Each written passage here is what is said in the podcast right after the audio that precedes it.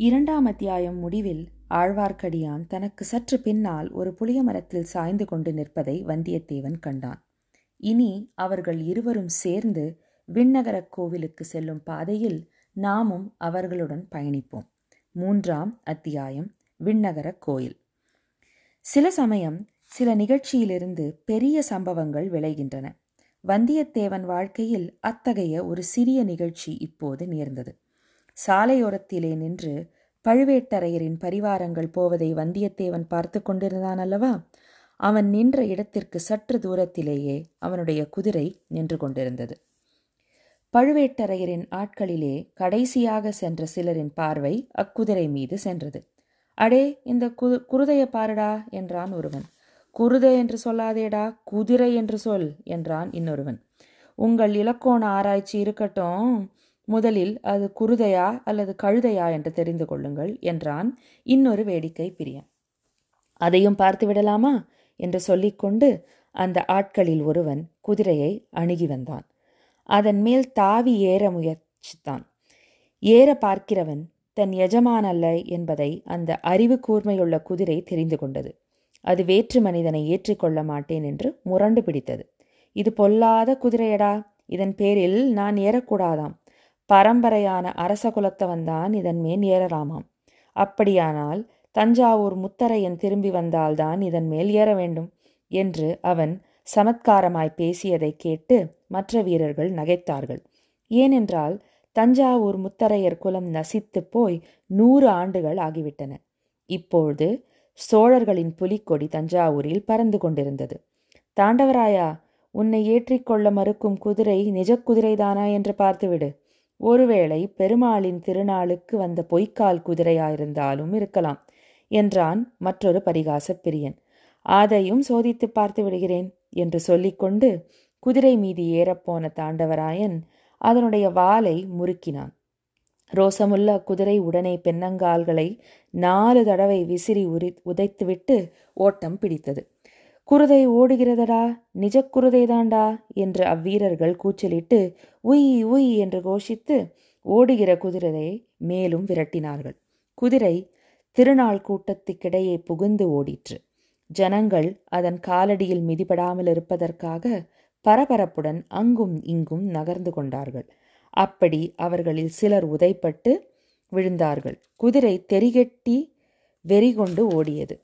இவ்வளவும் வந்தியத்தேவன் கண்ணெதிரே அதி சீக்கிரத்தில் நடந்துவிட்டது. அவனுடைய முகத் தோற்றத்திலிருந்து குதிரை அவனுடைய குதிரை என்பதை ஆழ்வார்க்கடியான் கண்டுகொண்டான். பார்த்தாயா தம்பி அந்த பழுவூர் தடியர்கள் செய்த வேலையை என்னிடம் நீ காட்ட வந்த வீரத்தை அவர்களிடம் காட்டுவதுதானே? என்று குத்திக் காட்டினான். வந்தியத்தேவனுக்கு ஆத்திரம் பொத்து கொண்டு வந்தது. எனினும் பல்லை கடித்து கொண்டு பொறுமையாக கடைபிடித்தான். பழுவூர் வீரர்கள் பெருங்கூட்டமாயிருந்தனர். அவ்வளவு பேருடன் ஒரே சமயத்தில் சண்டைக்கு போவதில் பொருளில்லை அவர்கள் இவனுடன் சண்டை போடுவதற்காக காத்திருக்கவும் இல்லை. குதிரை ஓடியதை பார்த்து சிரித்துவிட்டு அவர்கள் மேலே நடந்தார்கள். குதிரை போன திசையை நோக்கி வந்தியத்தேவன் சென்றான். அது கொஞ்ச தூரம் ஓடிவிட்டு தானாகவே நின்றுவிடும் என்று அவனுக்கு தெரியும். ஆகையால் அதை பற்றி அவன் கவலைப்படவில்லை. பழுவேட்டரையரின் அகம்பாவம் பிடித்த ஆட்களுக்கு என்றைக்காவது ஒரு நாள் நன்றாக புத்தி கற்பிக்க வேண்டும் என்ற எண்ணம் அவன் உள்ளத்தில் அழுத்தமாக பதிந்தது. புளியந்தோப்புக்கு அப்பால் ஜன சஞ்சாரமில்லாத இடத்தில் குதிரை சோகமே வடிவாக நின்று கொண்டிருந்தது. வந்தியத்தேவன் அதன் அருகில் சென்றதும் குதிரை கனைத்து ஏன் என்னை விட்டுவிட்டு பிரிந்து சென்று இந்த சங்கடத்துக்கு உள்ளாக்கினாய்? என்று அந்த வாயில்லா பிராணி குறை கூறுவது போல் அதன் கனைப்பு தொனித்தது. வந்தியத்தேவன் அதன் முதுகை தட்டி சாந்தப்படுத்தினான். பிறகு அதை திருப்பி அழைத்து கொண்டு சாலை பக்கம் நோக்கி வந்தான். திருவிழா கூட்டத்தில் இருந்தவர்கள் பலரும் அவனை பார்த்து இந்த முரட்டு குதிரையை ஏன் கூட்டத்தில் கொண்டு வந்தாய் தம்பி? எத்தனை பேரை அது உதைத்து தள்ளிவிட்டது? என்றார்கள். அந்த பிள்ளை என்ன செய்வான்? குதிரைதான் என்ன செய்யும்? அந்த பழுவேட்டரையரின் முரட்டு ஆட்கள் அல்லவா அப்படி செய்து விட்டார்கள்? என்று இரண்டொருவர் சமாதானம் சொன்னார்கள். ஆழ்வார்க்கடியான் இன்னமும் சாலையில் காத்து கொண்டு நின்றான். இதோடா சனியன் இவன் நம்மை விடமாட்டான் போலிருக்கிறதே என்று எண்ணி வந்தியத்தேவன் முகத்தை சுளுக்கினான். தம்பி நீ எந்த பக்கம் போகப் போகிறாய்? என்று ஆழ்வார்க்கடியான் கேட்டான். நானா? கொஞ்சம் மேற்கு பக்கம் சென்று பிறகு தெரு தெற்கு பக்கம் திரும்பி சிறிது கிழக்கு பக்கம் வளைத்து கொண்டு போய் அப்புறம் தென்மேற்கு பக்கம் போவேன் என்றான் வந்தியத்தேவன். அதையெல்லாம் நான் கேட்கவில்லை. இன்று ராத்திரி எங்கே தங்குவாய் என்று கேட்டேன். நீ எதற்காக அதை கேட்கிறாய்? ஒருவேளை கடம்பூர் சம்புவரையர் அரண்மனையில் நீ தங்குவதாயிருந்தால் எனக்கு அங்கே ஒரு வேலை இருக்கிறது. கடம்பூர் சம்புவரையர். அவரை பற்றி சில குறிப்புகள். சம்புவரையர்கள் சோழப் பேரரசின் கீழ் தொண்டை மண்டலத்தை ஆண்ட பெருங்குடி தலைவர்கள். கடம்பூரில் அவர்களுடைய கோட்டை அமைந்திருந்தது. அது சிதம்பரத்திலிருந்து இரண்டு காத தூரம் அதாவது ஏறத்தாழ இருபது மைல் தொலைவில் இருக்கிறது. உனக்கு மந்திர தந்திரம் தெரியுமா என்ன?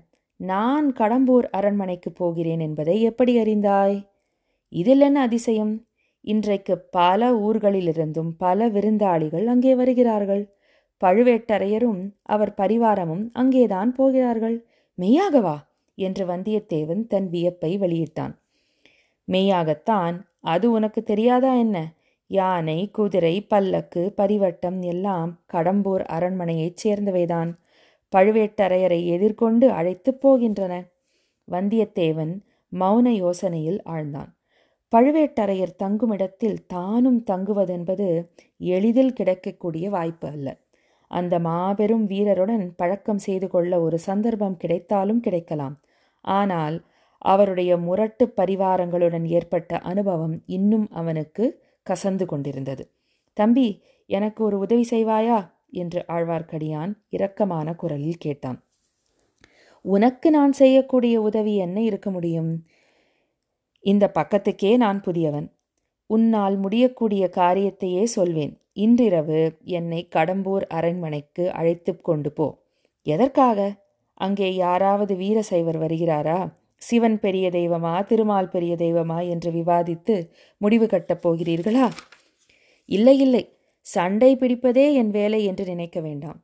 இன்றிரவு கடம்பூர் மாளிகையில் பெரிய விருந்து நடைபெறும். விருந்துக்கு பிறகு களியாட்டம் சாமியாட்டம் குறவை கூத்து எல்லாம் நடைபெறும். கூத்து பார்க்க வேண்டும் என்று எனக்கு ஆசை. அப்படி இருந்தாலும் நான் உன்னை எப்படி அழைத்து போக முடியும்? என்னை உன் பணியாள் என்று சொன்னால் போகிறது. வந்தியத்தேவனுக்கு முன்னால் ஏற்பட்ட சந்தேகம் வலுப்பட்டது. இந்த மாதிரி ஏமாற்று மோசடிக்கெல்லாம் நீ வேறு யாரையாவது பார்க்க வேண்டும். உன்னை போன்ற பணியாள் எனக்கு தேவையில்லை. சொன்னால் நம்பவும் மாட்டார்கள். மேலும் நீ சொன்னதையெல்லாம் யோசித்து பார்த்தால் என்னையே இன்று கோட்டைக்குள் விடுவார்களா என்று சந்தேகம் உண்டாகிறது. அப்படியானால் நீ கடம்பூருக்கு அழைப்பு பெற்று போகவில்லை என்று சொல்லு. ஒரு வகையில் அழைப்பு இருக்கிறது. சம்புவரையர் மகன் கந்தமாரவேல் என்னுடைய உற்ற நண்பன். இந்த பக்கம் வந்தால் அவர்களுடைய அரண்மனைக்கு அவசியம் வர வேண்டும் என்று என்னை பல முறை அழைத்திருக்கிறான். இவ்வளவுதானா? அப்படியென்றால் உன் பாடே இன்றைக்கு கொஞ்சம் திண்டாட்டமாகத்தான் இருக்கும். இருவரும் சிறிது நேரம் மௌனமாக போய்க் கொண்டிருந்தார்கள். ஏன் என்னை இன்னும் தொடர்ந்து வருகிறாய்? என்று வந்தியத்தேவன் கேட்டான். அந்த கேள்வியை நானும் திருப்பி கேட்கலாம். நீ ஏன் என்னை தொடர்கிறாய்? உன் வழி போவதுதானே? வழி தெரியாத குற்றத்தினால்தான் நம்பி. நீ எங்கே போகிறாய்? ஒருவேளை கடம்பூருக்குத்தானா? இல்லை நீதான் என்னை அங்கு அழைத்து போக முடியாது என்று சொல்லிவிட்டாயே? நான் விண்ணகரக்க கோயிலுக்கு போகிறேன். வீரநாராயண பெருமாள் சன்னதிக்கு தானே ஆமாம். நானும் அந்த ஆலயத்திற்கு வந்து பெருமாளை சேவிப்பதற்கு விரும்புகிறேன். ஒருவேளை விஷ்ணு ஆலயத்துக்கு நீ வரமாட்டாயோ என்று பார்த்தேன். இங்கே ஈஸ்வரமுனிகள் என்ற பட்டர் பெருமாளுக்கு கைங்கரியம் செய்து வருகிறார். அவர் பெரிய மகான். நானும் கேள்விப்பட்டிருக்கிறேன். ஒரே கூட்டமாயிருக்கிறதே. கோவிலில் ஏதாவது விசேஷ உற்சவம் உண்டோ? ஆம். இன்று ஆண்டாள் திருநட்சத்திரம். ஆடி பதினெட்டாம் பெருக்கோடு ஆண்டாளின் திருநட்சத்திரமும் சேர்ந்து கொண்டது அதனால்தான் இவ்வளவு கோலாகலம். இதற்குள் வீரநாராயண பெருமாள் கோயிலை அவர்கள் நெருங்கி வந்துவிட்டார்கள். விஜயாலய சோழனின் பேரனான முதற் பராந்தக சோழன் மதுரையையும் ஈழும் ஈழமும் கொண்ட கோப்பரகேசரி என்ற பட்டம் பெற்றவன். சோழப் பேரரசுக்கு அஸ்திவாரம் அமைத்தவன் அவனே. தில்லை சிற்றம்பலத்துக்கு அவன் பொன்கூரை வேய்ந்து சரித்திர புகழ் பெற்றவன். சோழசிகாமணி சூரசிகாமணி முதலிய பல விருது பெயர்களோடு வீரநாராயணன் என்னும் சிறப்பு பெயரையும் அவன் கொண்டிருந்தான். பராந்தகனுடைய காலத்தில் வடக்கே இரட்டை மண்டலத்து ராஷ்டிரகூட மன்னர்கள் வலிமை பெற்று விளங்கினார்கள். மானிய கேடத்திலிருந்து அவர்கள் படையெடுத்து வரக்கூடும் என்று பராந்தகன் எதிர்பார்த்தான். எனவே தனது முதற் புதல்வனாகிய இளவரசன் ராஜாதித்தனை ஒரு பெரிய சைன்யத்துடன் திருமுனைப்பாடி நாட்டில் இருக்கச் செய்தான். அந்த சைன்யத்தை சேர்ந்த லட்சக்கணக்கான வீரர்கள் வேலையின்றி சும்மா இருக்க நேர்ந்த காலத்தில் ராஜாதித்தன் ஒரு யோசனை செய்தான்.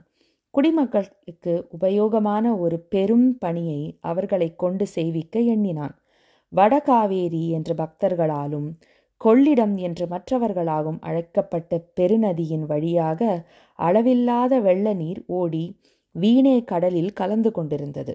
அதில் ஒரு பகுதியை பயன்படுத்த எண்ணி தன் வசமிருந்த வீரர்களை கொண்டு கடல் போன்ற விசாலமான ஏரி ஒன்றை அமைத்தான்.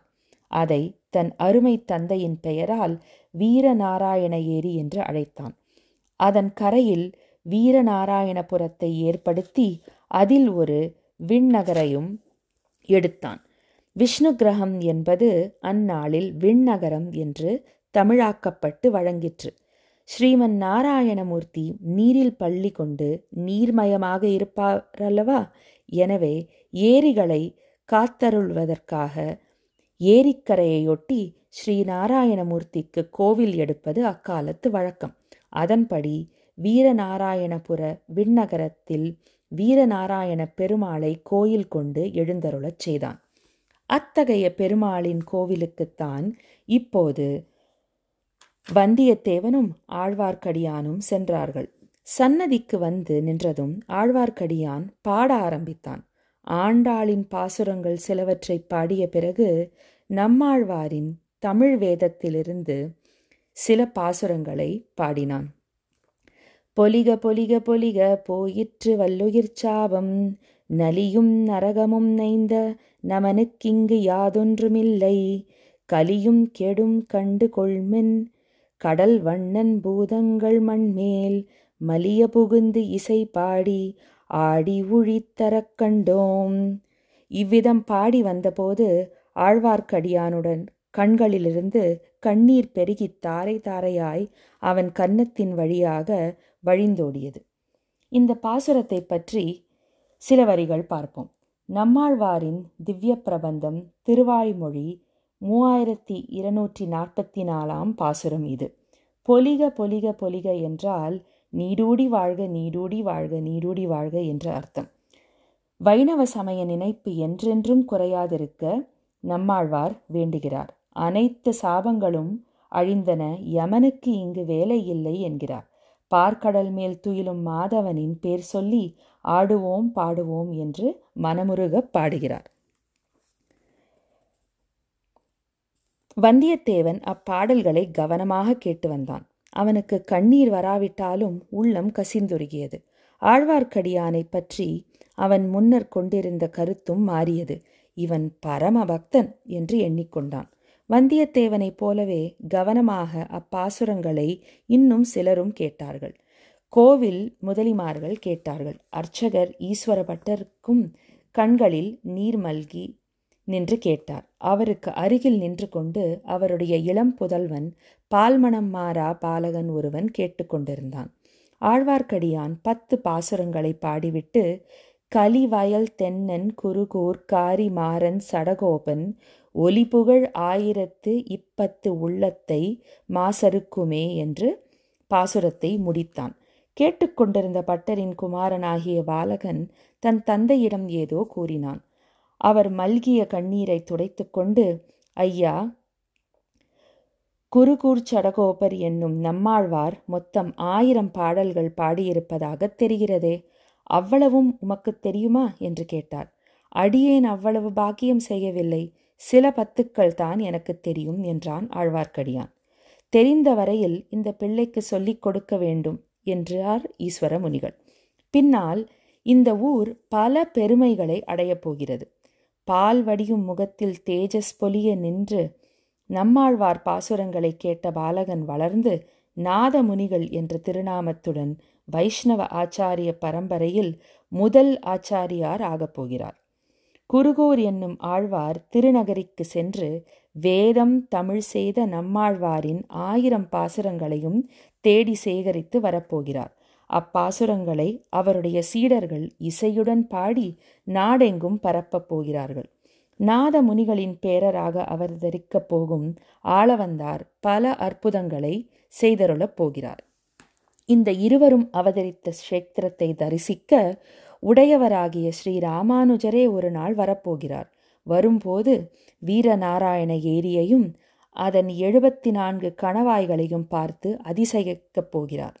ஏரி தண்ணீர் எழுபத்தி நாலு கணவாய்களின் வழியாக பாய்ந்து மக்களை வாழ வைப்பது போலவே நாராயணனுடைய கருணை வெள்ளத்தை ஜீவகோடிகளுக்கு பாயச் செய்வதற்காக எழுபத்தி நாலு ஆச்சாரிய பீடங்களை ஏற்படுத்த வேண்டும் என்று அம்மகானின் உள்ளத்தில் உதயமாகப் போகிறது. அதன்படியே எழுபத்தி நான்கு சிம்மாசன சனாதிபதிகள் என்ற பட்டத்துடன் வைஷ்ணவ ஆச்சாரிய புருஷர்கள் ஏற்படப் போகிறார்கள். இந்த மகத்தான நிகழ்ச்சிகளை எல்லாம் வைஷ்ணவ குரு பரம்பரை சரித்திரம் விவரமாக சொல்லட்டும் என்று விட்டுவிட்டு மறுபடியும் நாம் வந்தியத்தேவனை கவனிப்போம். பெருமாளை சேவித்துவிட்டு ஆலயத்துக்கு வெளியே வந்ததும் வந்தியத்தேவன் ஆழ்வார்க்கடியானை பார்த்து நம்பிகளே தாங்கள் இத்தகைய பரம பக்தர் என்றும் பண்டித சிகாமணி என்றும் எனக்கு தெரியாமல் போயிற்று. ஏதாவது அபச்சாரமாக நான் பேசியிருந்தால் மன்னிக்க வேண்டும் என்றான். மன்னித்து விடுகிறேன் தம்பி. ஆனால் இப்போது எனக்கு ஒரு உதவி செய்வாயா? சொல்லு. தாங்கள் கேட்கும் உதவி என்னால் முடியாது என்றுதான் சொன்னேனே. நீங்களும் ஒப்புக்கொண்டீர்களே. இது வேறு விஷயம். ஒரு சிறிய சீட்டு கொடுக்கிறேன். கடம்பூர் அரண்மனையில் நீ தங்கினால் தக்க சமயம் பார்த்து ஒருவரிடம் அதை கொடுக்க வேண்டும். யாரிடம்? பழுவேட்டரையரின் யானைக்கு பின்னால் மூடு பல்லக்கில் சென்றாலே அந்த பெண்மணியிடம். நம்பிகளே என்னை யார் என்று நினைத்தீர்கள்? இம்மாதிரி வேலைக்கெல்லாம் நான் தானா அகப்பட்டேன்? தங்களைத் தவிர வேறு யாராவது இத்தகைய வார்த்தையை என்னிடம் சொல்லியிருந்தால்? தம்பி படபடப்பு வேண்டாம். உன்னால் முடியாது என்றால் மகாராஜனாய் போய் வா. ஆனால் எனக்கு மட்டும் இந்த உதவி நீ செய்தால் ஏதாவது ஒரு சமயத்தில் உனக்கும் என் உதவி பயன்பட்டிருக்கும். பாதகமில்லை போய் வா. வந்தியத்தேவன் பிறகு அங்கே ஒரு கணம் கூட நிற்கவில்லை. குதிரை மீது தாவி ஏறி விரைவாக விட்டுக்கொண்டு கடம்பூரை நோக்கிச் சென்றான். இத்துடன் மூன்றாம் அத்தியாயம் நிறைவடைகிறது. அடுத்த வாரம் நான்காம் அத்தியாயத்துடன் உங்களை சந்திக்கிறேன். நன்றி வணக்கம்.